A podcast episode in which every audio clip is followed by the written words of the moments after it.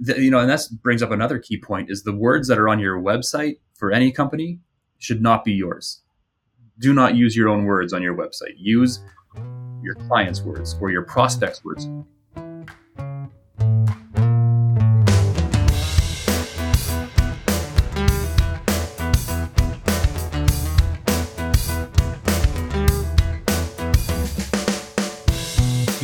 Was I was telling Brett that you're I, I, I, would say it's a like pop punk band, but what what was the name of the band again? Tickle Trunk. Yeah, yeah. Are you still doing that? Yeah, it's um it's nice, you know, as a founder, there's tons of stress and a whole bunch of other stuff that comes along with the job.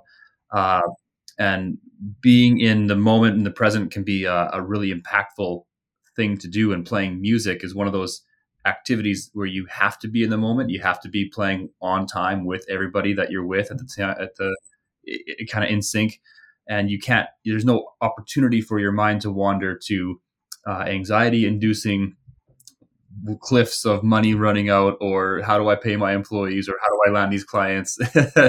so it's nice uh, to get that relief. Yeah, you also can't plan it. It's just you're just flowing with it, right? You flow is the key word. Yeah, yeah, absolutely. Five seconds from now doesn't matter. It's just right now. Yeah, that's all we have. So on that note, everybody, welcome to Founder Vision. I am Brett Kistler. I'm here with Brian Gupton and our guest today, who is Ryan Quiring. He's the CEO of Safety Tech. How are you doing today, Ryan? Just wonderful. Thank you for having me. So my, my understanding is that safety tech is involved in processes for worker safety, and we were just talking in uh, in our intro about jazz and being kind of being in the flow. And how do how do those things relate to each other? Yeah, you know, great question. If you're not in the present moment as a worker on site, uh, you could be devastatingly injured, or as a worst case scenario, uh, you, you may not get home at the end of the day, kind of thing. So with that in mind, you know, workers need to have a way to identify the hazards that exist on site and break down complacency because they work in those environments on a regular basis. And so, uh, you know, that's why safety has been regulated across many, many different industries. Um, unfortunately, with the way that safety's been implemented in the past on you know archaic processes like paperwork and, and that kind of stuff, it doesn't lend its hand to being um, completed on time it's it's actually it, it's really easy to neglect and to backdate documentation. And so that's where we come in and we help safety management with uh, with real time controls around safety. Hmm. So it's can, can you describe a little bit more about how how exactly the that system used to work and how you guys are changing it? Yeah, kind of so a, a vignette of a particular event in the in the workday, perhaps. Yeah. So typically, like so, if I was to kind of take uh, John Roofer or an, as an example, shows up on site. And prior to starting work, uh, John's meant to be doing a couple of tasks. One is a hazard identification. So, what are all of the different things that could hurt or kill myself or my coworkers on site today, this morning? And then, what control mechanisms do we need to put in place prior to starting work to make sure that that doesn't happen? So that's that's the first practice, mm. and then you know, in, in roofing is a different industry than in excavations. So there's little different risks involved. And so there's usually like a fall protection plan that needs to go into play for a roofer. Whereas excavations, you got to do maybe a call before you dig style of, uh, make sure you're not going to hit any utility lines. Make sure you're like what, what does your surroundings look like and what do the control mechanisms look like? And then you have to assign responsibility to that control. So what would normally happen in a world where safety tech didn't exist uh, is that they, they'd show up on site and typically safety is viewed as more of a burden uh, or as a stepping stone in order to start working. And so they would just forget about doing the hazard analysis. They'd forget about doing the fall protection plan and just start working because that's what they're really good at. And they want to get into it really quickly. Um, unfortunately, that lends its hand to incidents occurring because they're not thinking safety first when they're on site. And because it's easy to neglect and there's really no repercussions for backdating documentation, why would you not at this point in time? So with with that in mind, what we set out to do, and, and our mission is to to make these mandatory processes simpler and more more approachable, more engaged uh, for the worker. Where it's really it's not a huge hurdle for them to to complete these tasks. And if all they require is a simple nudge from a, a ping from our server to their phone to say, "Hey, have you done your hazard analysis? You you must have started working. It's 8 a.m. Likelihood of you working without completing this is very high. Let's just make sure you you do this really quick." Um, and what we end up finding is because we're engaging these workers in safety practices through more of a technological standpoint, using smartphones, tablets, computers, we actually reduce incidents up to 85% within a workforce because of the simple reminder that gets kicked over. It's not an authority figure that's telling him to do something. It's a lot more um, approachable because you can always blame mm-hmm. the machine because who no the machine doesn't have feelings, right? There's no emotion in those decisions, and so they're yeah. able to to actually complete the tasks that they're supposed to be doing.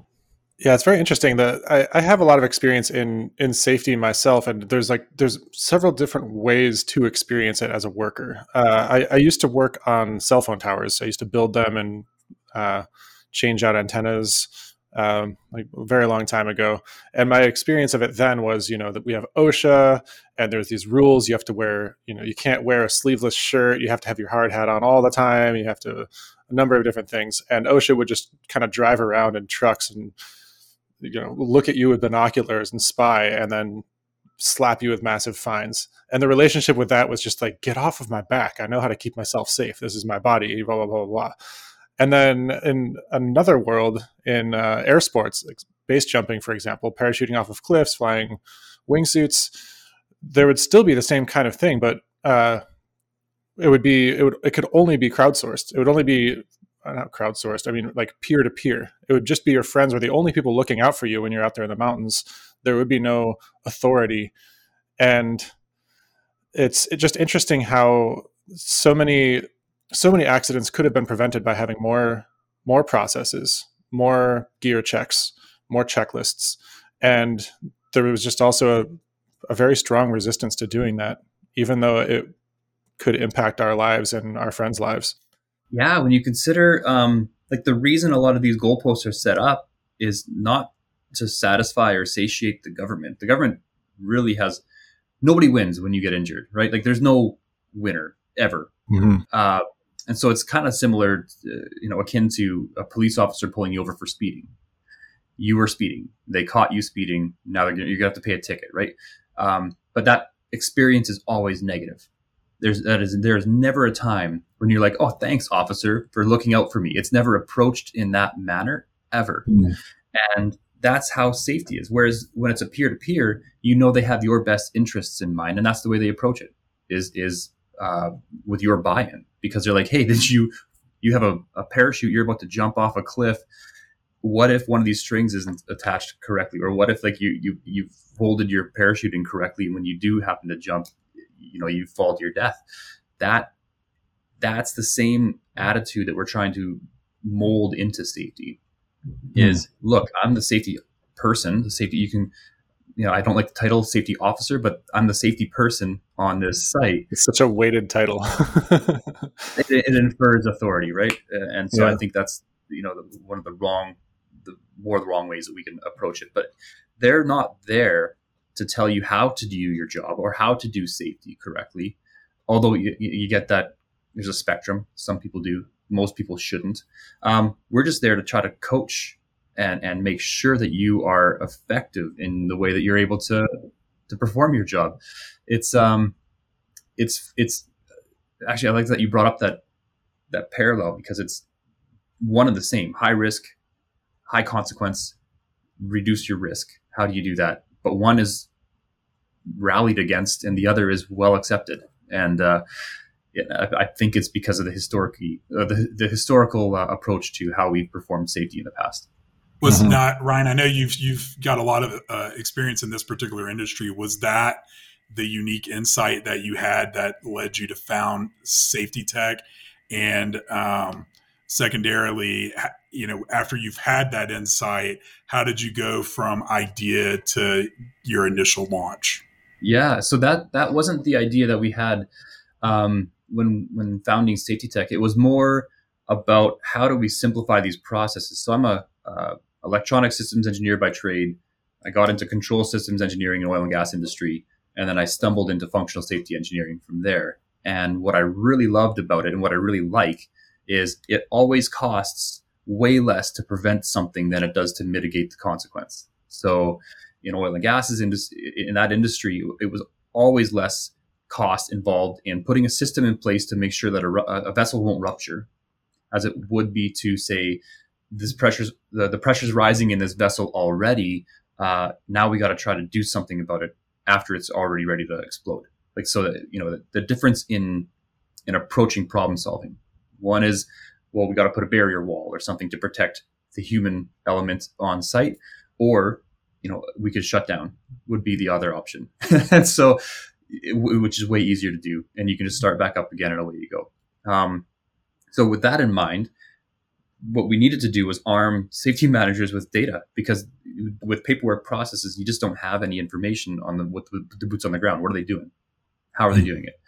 And so that was the concept was okay. Let's figure out what these safety managers need so that they can have a Monday morning where they can drink their coffee and be satisfied knowing that people have completed what they needed to complete and they don't have to kind of go into that firefighting mode or that whack-a-mole style of bouncing around trying to solve all the problems all at the same time and not knowing what your week's going to look like uh, to more you know actively planning and managing what you're going to be doing so with that in mind uh, we started to roll out safety tech throughout workforces and after only after discussing uh, with one of our, our early adopters what the actual overall impact happened to be did we start to discover more of the behavioral change behind safety that we were influencing. So, had you inadvertently built that behavior change into the software that you had built, and then you realized that, oh, that's the secret sauce here? Yeah, yeah. And so it was really cool. And there's a, an accountability that started to to get distilled. If you were to like take all of the behavioral mechanicals that we were impacting, it all boiled down to accountability because we had a real time uh, tracker on the, the safety forms. So if you didn't do it at 8 a.m., we knew, everyone knew. so mm. it's, it's, hilarious when um, when you're kept in check by your peers. All of a sudden, now you start to perform better. It's when you're when you're when you're being surveilled in a way, uh, you start to, to not do things that you would normally do. Like you start to break those uh, those barriers down or those uh, that complacency. Yeah, it's it's interesting bringing this back to back to the music metaphor the the experience of showing up to a job site, having a, a checklist you're supposed to do, but yeah, you might you might just be able to fill it in later. You can procrastinate on it. You can go straight into the job site.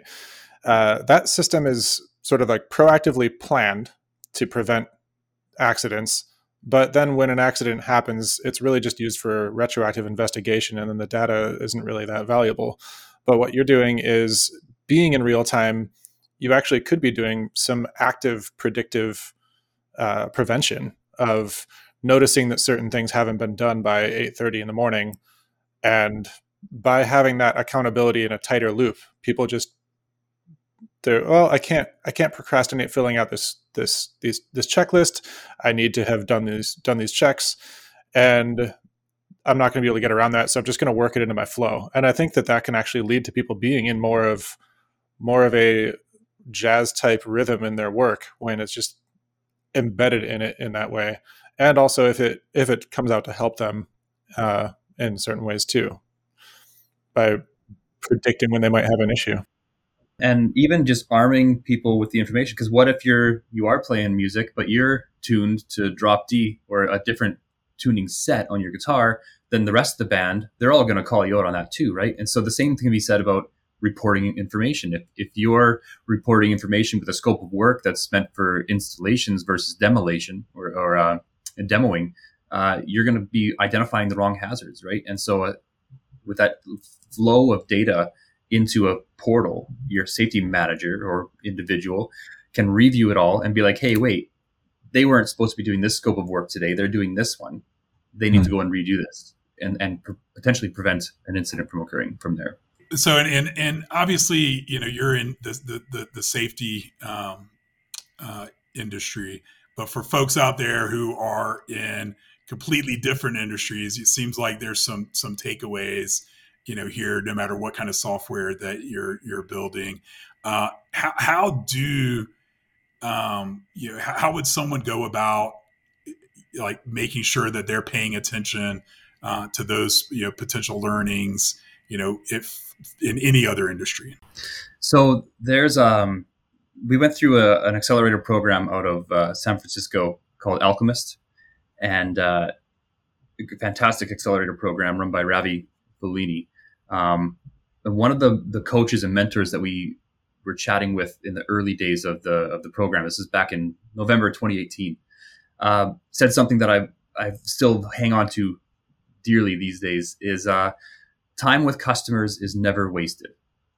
And again, we didn't understand the gem that we were delivering from a value perspective until we met with our customers, until we sat with our customers and heard how they're feeling or how they're using the software or what value they're getting out of it to in their words and you don't lead them on you don't ask leading questions you just uh, talk. It's just a conversation. And when we understood that we impacted their insurance premiums through reducing incident rates by up to 85%, uh, that was a six figure number that they were getting rebated on insurance premiums. That in, for anyone who's not familiar with workers' comp or any of these other mechanisms that are in place for, for worker safety to mitigate, of course, the consequence of an incident that have already occurred. Um, construction firms and utility firms and all these construction or these these types of companies need to pay a premium for insurance, and then they re, they get reviewed every year, and if they perform better, they get kickback. Uh, I think in, in Canada it's called a PIR. I'm not sure what it looks what the what the name of it is in the states uh, or other countries, but for a design build firm, which was our, our, one of our clients, working at a two percent, three percent margin on their projects, the money they got back was the equivalent of landing a brand new $5 million project that they never had to execute on. Wow. So that opened up the, the eyes of, of our clients. So how do you then go about finding, you know, the potential customers that where that message is going to resonate? So then we, we searched for uh, associations. You know, there's always some sort of group. Like if it's music, there's always like a, uh, an art area or group that you're able to go and access to if it's uh, you know I'm not sure what other firms are, are going to be listening, but there's look at your peer groups. So if you are a domain specialist or domain expert, or that's what you're trying to position yourself as, find out where they hang out physically in the world. There's Meetup. There's all of these different. There's LinkedIn. There's all these different platforms that that people can can start chatting on. Um, go find out where they exist because that's what we ended up doing. We went to the the Canadian Design Build Association, and we started talking to all the people that were exactly like Dan, where we could speak Dan's message to them in in his words, mm-hmm. and that, that really resonated. So you're repackaging the things your clients say because you know it's likely to to to resonate with other similar prospects. Yeah, it's not marketing lingo. It's not stuff that I'm creating or hypothesizing. This is real information, real words that that were spoken about the platform, and more than likely because I've never worked in design build firm, I don't know the exact language to use. And so, yeah. The, you know, and that brings up another key point is the words that are on your website for any company should not be yours. Do not use your own words on your website. Use hmm. your client's words or your prospect's words. I totally agree. Like I, there's an exercise that I always do when I when I did product work um, that I call "Where is the wow?" And so, what I would always, um, you know, have are you know customer interfacing representatives, whether whether that's sales or support or, or whatever. Uh, what I would always have them do is is anytime they were having an interaction with a customer and the customer said, "Wow, I didn't realize you could do that," or "Wow, that's super cool," like I would literally have them write down, you know, the exact quotes, and then we would take that and, and use that as the formation of our, our marketing material sounds very similar to what uh, you're doing. I just gave it a silly name, but yeah, no. As soon as you can name something, it makes it real, so it's perfect. Right. Absolutely. Yeah. I'm I'm curious back to back to the, this data that you've been collecting from your clients and how much money the, they're saving. How did you get mm-hmm. from from the idea to the point where you were actually gathering that data and what were you expecting was was there a process that you had to go through to insurance companies for them to recognize you and give discounts or was it that they are tracking the incident rate at these companies over a long period of time and doing adjustments that were attributed to your software. How did that end up becoming that data come into existence in the first place? Yeah, so it's it's the latter of those two scenarios where it's uh, like firms are required to report incidents, um, and these are typically reported in on the medical side of things. So when something happens and somebody hits up the the local uh, medical center and needs to get stitched up or needs needs to be to take a look at a broken foot or whatever, that gets reported to workers' comp immediately. And so there's a, a mandatory requirement from a government facility that you need to now follow up with a, uh, an investigation on what actually happened. Like, tell us why this person's sitting in this chair in, in a medical center.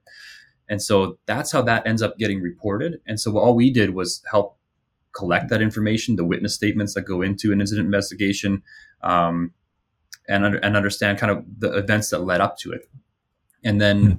usually when that ends up happening, there's some sort of gap in in what occurred in that we didn't do a PPE inspection that morning, or we didn't do a proper hazard analysis, or we had this random subcontractor on site that didn't sign off on the hazard analysis that morning. And so there's always some sort of corrective action that falls out of that investigation. And so we, then we track the corrective actions. So we close the loop on that post incident uh, scenario very quickly and then provide all the documentation to workers' compensation through the platform itself. So we make that easier to manage.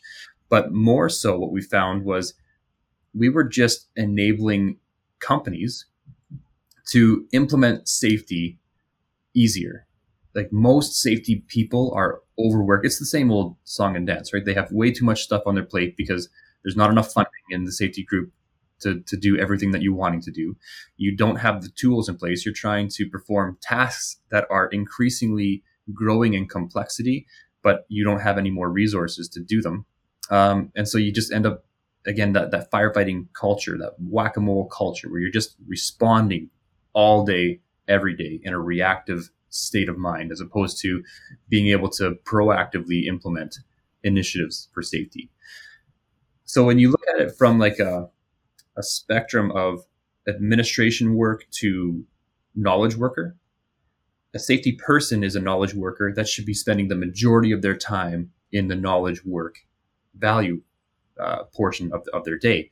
But when you look at their actual job tasks, they're spending 75 to 80% of their time just in administration, collecting paper, phoning people for paper, trying to get paper into a file cabinet, auditing, being prepared for uh, an auditor with paper. All of these things just take up so much of their time that they can't actually contribute to the safety culture of, an organization. They're, they're mm-hmm. paralyzed. And so all we do is we open it up. That's it. Yeah, that brings up another another aspect of another kind of safety really on the job, which is if you are if you're showing up to a job site and there's a safety checklist you're supposed to be doing but there starts to de- develop a culture of well we really need to just prioritize getting the things done and not getting these safety things checked off then when something does happen it always invariably comes down to whose head is going to roll and that's going to be somebody who it might not have been the culture that they set but they're they're swimming in this culture of you know we're just going to focus on getting this job done, money, time, whatever. And then they end up in the crosshairs when something happens. So if you reduce the slippage there, then those people end up spending less time on, you know, after incident paperwork. And they also have, you know, less corrective action taken against them for something that might not really have been a single person's decision, but a you know a more of a workplace culture or even an industry culture. Yep. There's a few factors that lead into that. One is uh, psychological safety. So if you go and start working at a, a firm and they tell you their safety first or they tell you all of these things but their actions don't line up with with what they're telling you uh, you become uh, the antithesis of psychologically safe where you don't feel safe to say no to something. The mm-hmm. boundary is is not been set. Um, so in a paperwork environment or in the environment that's what would I'd say make up the majority of the industry, uh, you don't have an avenue to report that or to to say no. You don't have you don't have the tools in place to uh, to to protect yourself. And so with with a platform like what we have, you have direct line of access to the safety management uh, through the app. And so if and I have an example of this. One of my buddies that I grew up with, uh, acquaintance, I guess, uh, moved out to Vancouver and was doing excavation work for a company. And while he was down in in the pit, uh, one of the shoring walls, there's concrete shoring walls to hold up all the the the debris, the, the soil, the, the earth, um, had a crack in it. And so he crawled out and was like, "Hey, listen, there's a crack in the concrete and shoring wall. I don't feel safe being down there." And the foreman, being kind of that old school cowboyish, get her done attitude, said, "We got timelines to hit. Get back down and, and finish it off." And sure enough, he went back down to go and finish it off. And it wasn't long after that the shoring wall gave way, and he, he that was the last day that he lived on Earth. And so, it, that's that happens three times a day, every single day in construction. And you know the circumstances vary, but that still happens every single day. And I don't feel like that should be happening. I don't feel like there is any reason for human life to be lost in construction today. Um, and it's because he didn't have access to go above the foreman. The foreman was the top the mm-hmm. top dog, and that foreman didn't have a safety culture attitude. My idea or my hypothesis is if he had access to an app that he could take a picture of that crack in the concrete, assign a corrective action to the safety manager to say, I'm refusing to do this work because of this. Do something about it. That is not my problem to solve. When that's fixed, I will go and complete my job. Um, had that been available to him, I feel as though he would be alive today because it, it would have one given the the form and direction from a higher up that he didn't have access to at the time and two it's that psychological safety of knowing that you are protected if you say no you're not going to be fired or penalized for refusing unsafe work yeah it's it, it it changes the culture over time. It creates yeah. like a you know more safety first yeah. culture. I'm curious, like what what have you enjoyed uh, most and least about starting your own business? I like the so I'm a creative, and I really appreciate uh, working on my own schedule, working on my own timelines. Uh, you know, chatting with people. I'm, I'm quite extroverted, so I enjoy meeting with customers and and talking about their problems. And I'm quite passionate about safety uh, or solving any issues. Really, uh, I, I, just love problem solving. So that's a fantastic. This this is an entrepreneur is perfect for me. I before becoming an entrepreneur, I was uh, jumping from job to job to job, you know, trying to to stay satiated, and it just didn't work. I got bored really quick. You know, if you put me in a cubicle, that's just the worst. So um, I was I would always be doing some sort of moonlighting activities or some other other way. And the driver isn't money that, or, or any of that. The driver's really, you know, challenge. I love the challenge, and uh, and that's that's way more fun. Uh, I don't like in a venture capital funded startup. I don't like the looming cliff that's always there. There's a financial cliff, whether it be 24 months from now or three.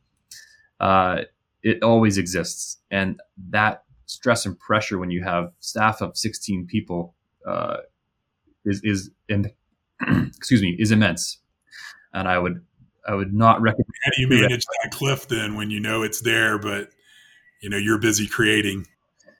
So uh, you wear many hats is what you do. so you end up figuring out well um, how do you extend that cliff? How do I push that cliff out? And you can do that through multiple ways. You can raise capital. That's one way to push the cliff out. You can sign no more clients to cut your burn, or uh, you can let go of people, and that's kind of your only the, the only levers you can pull uh, in that scenario. So depending on how big that cliff is, um, I mean the, the the fourth thing that a lot of startups end up doing is just running out of money and going bankrupt. And you know that's the, the I guess the purpose of a, a startup is is to prove whether something can be turning into a company or not, whether it can stand on its own feet. And uh, so, you know, I don't think any of those scenarios should be. There's no shame involved in any of those. It's just it is what it is.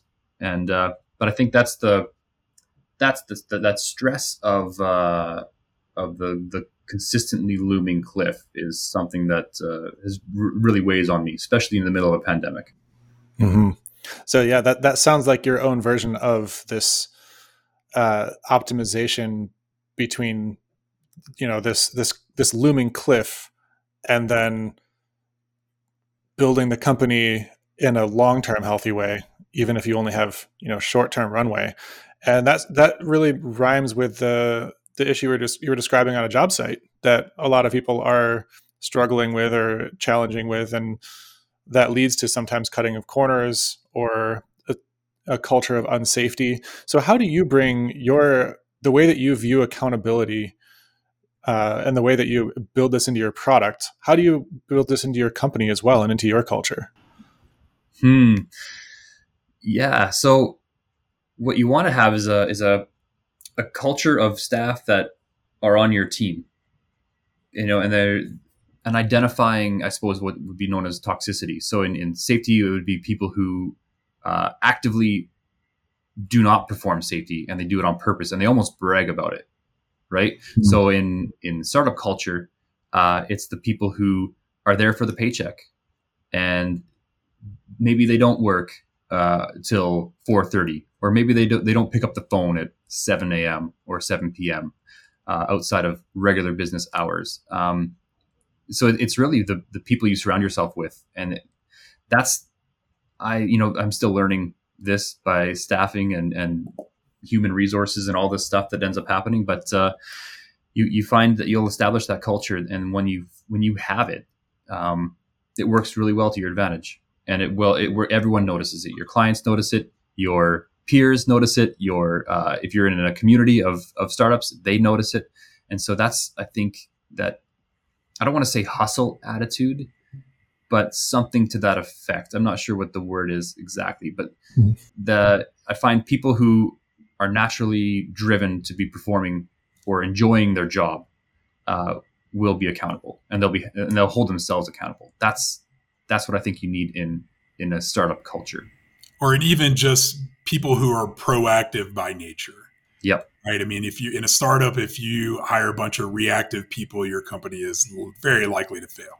Yep. The other reason that startups fail is people. There's money and people, right? More likely mm-hmm. you have the wrong people with you. Yeah, there's if you've got the wrong people, you're you know there's no amount of money that's gonna you know make you successful there. Yeah, and you're so you're looking for problem solvers is what you're doing is because right. people who are just looking for a paycheck they can go work a corporate job just fine and they'll be totally great and they'll probably rock it in that industry in that whatever they're doing. But if if if you have people searching for paychecks, get rid of them now because uh, or or help coach them into how that doesn't matter. You should be job satisfaction should be higher on their tier list than uh, the paycheck.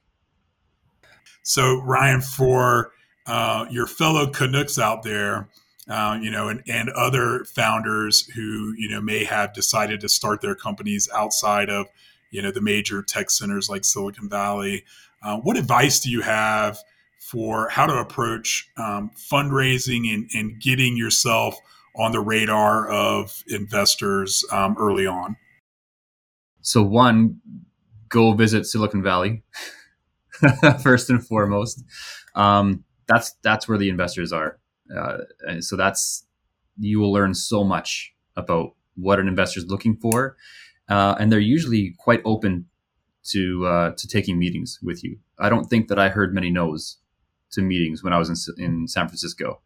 Um, find a find a network in in San Francisco somehow. There's loads of them, and it could be either for your specific uh, product market or it could be just for startups in general.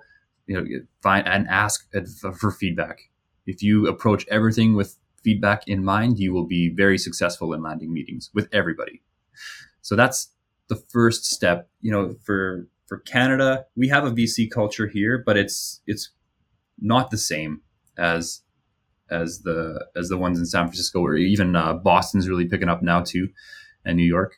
The VCs in in those centers are they they understand. I guess for for me, I'm speaking about pre seed and seed level VCs, not series rounds.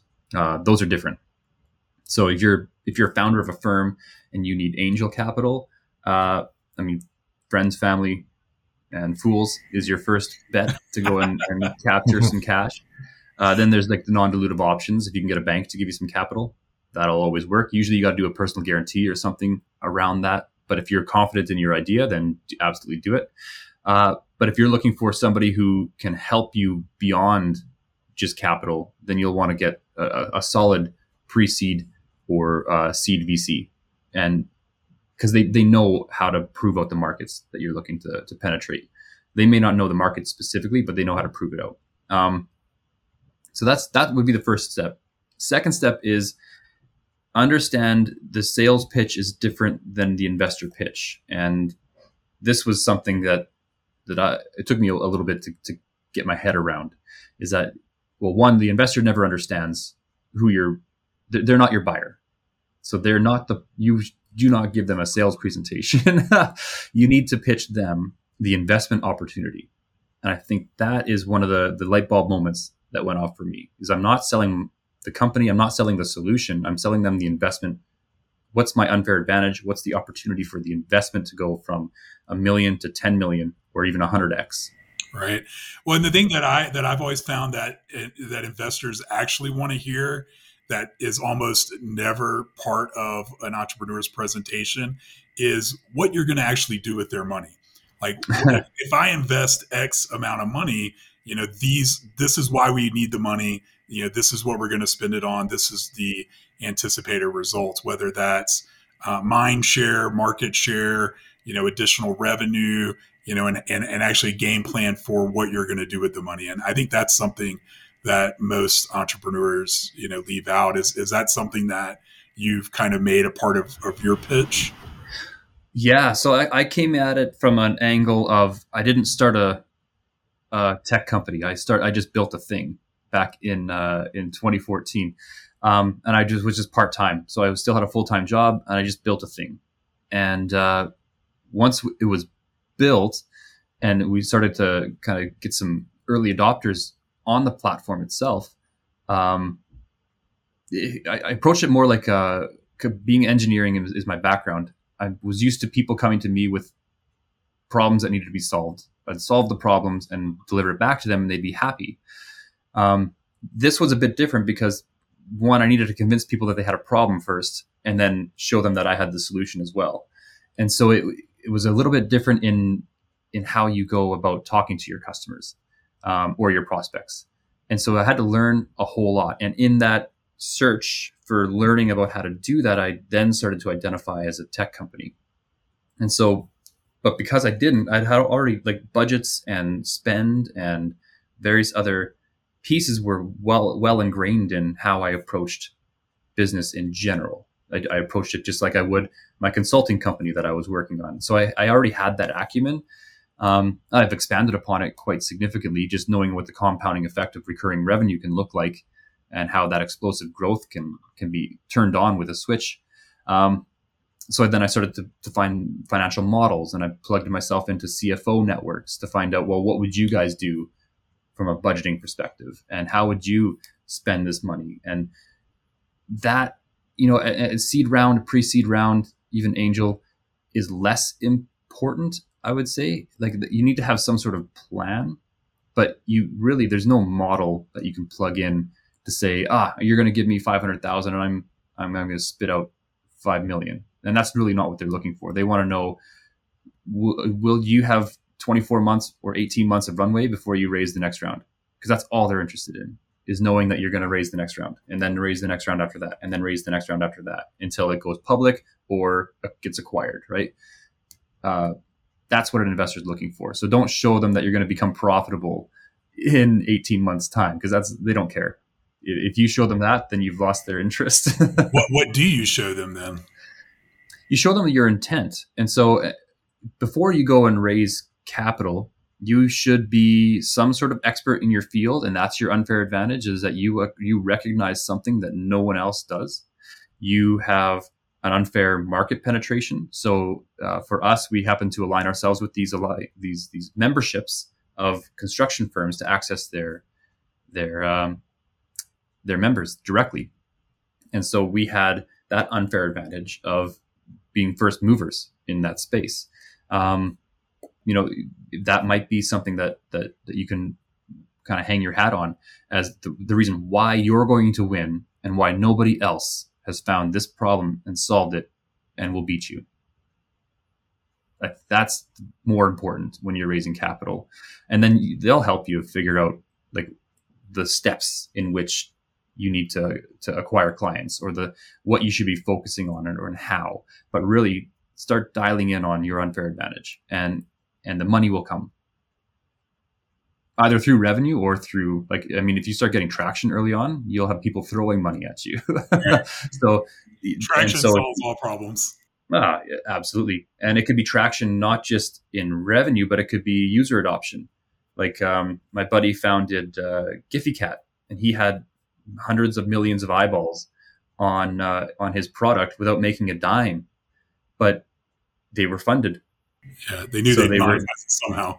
They absolutely there's always a way to monetize and so that's that's in now that's their phase of, of, of their company. But um but yeah like traction is is different depending on on what you're doing. If you're doing a consumer app you know eyeballs are are king. If you're doing a b2b you want revenue traction because that's that's how you measure success so tell me a little bit more about how you yeah i guess I, I was just i'm curious about your team composition and sort of how you've been building building the tech and building the team that's building the tech and what your approach is to that. Yeah, so we've gone through quite a, a few iterations where we were we built a thing and then introduced it to the market and then we responded to client feedback and we built what the clients were asking us to build. Um, that was the, the first kind of customer led growth is what I would label that as the first strategy we, we took. Then um, over time, it ended up being that uh, like our customers, while they were requesting really cool things, they weren't really innovative. They were just kind of yeah. So that from a long term pipeline perspective, it wasn't really uh, the, the, tail end would would trickle off pretty quickly. Uh, so what we ended up doing is then planning for innovation. Okay, well, how do we how do we start to predict what our customers are looking to do? And so we formalized a uh, client advisory board and we started to spout out our ideas to say, hey, we want we we want to plan artificial intelligence or we want to implement uh, some sort of predictive analytics. Uh, and here's what we're proposing.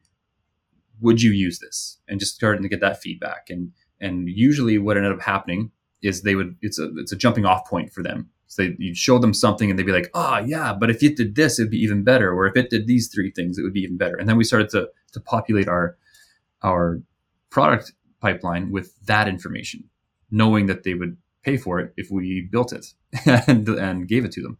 Um, so that's that was the the first kind of phase of SafetyTek, and then COVID hit, and we started to to build things that we felt the the market was going to need. So we built the COVID nineteen uh, workforce health analysis dashboard, which was a risk profile of what an outbreak in your workforce would look like, or if you were close to having one within your workforce. So, um, and we built that in, in kind of end of February and launched it early March to uh, a bunch of success, where we had 1,500 companies kind of all sign up to it within a few months period. Oh wow! yeah, they didn't all use it. Lots of people sign up for stuff and then they never actually use it. So we had our work cut out for us in following up with all of them. But um, but yeah, so we, that's when we started to go with more of a product led growth um, architecture where they'd come in for COVID and then we'd start introducing the other feature sets of the system to see what their interest is. And and mm-hmm. of course you, you track all their clicks and what they're what they're navigating around and, and doing. Um, so that was that approach, and then we found that it just that wasn't successful for our our ideal customer uh, base, and so then we kind of pivoted to a marketing led sales approach, marketing led um, client acquisition approach, where it was more around the words, the messages that that they were telling us, and and building remarketing campaigns and drip campaigns around uh, client acquisition, uh, and then feeding the product pipeline that we had built prior into those messages to find out what was what was going to resonate with our client base. But you know the the landscape changed and shifted drastically after COVID uh, initial initial lockdowns happened. We found the enterprises were were uh, cutting budget. We're not open to spending money uh, in the early days, and then they're a lot more hesitant to spend. There's just too much uncertainty. They're a lot more hesitant to spend any money now, or the people had shifted. So there's a huge workforce flow migration that ended up happening with COVID nineteen around uh, the people that that were working in companies and moving around, just like you would expect. So mm. all of those ideas, kind of, we've been pivoting and shifting and trying to find where we're going to find traction now moving forward. And uh, what it, what we ended up finding was we had to redefine our ideal customer profile ultimately. And until hmm. maybe mid 2022, we'll see where where we can revert back into the enterprise world. But uh, we're we're kind of in the more transactional phase right now. Hmm. Thank you so much, Ryan, for joining us. I've really enjoyed this conversation, and there's a lot for us to learn and apply this in our lives too, and in our business pleasure to chat. I, always, I can always talk about startups and safety any day. Thank you, Ryan.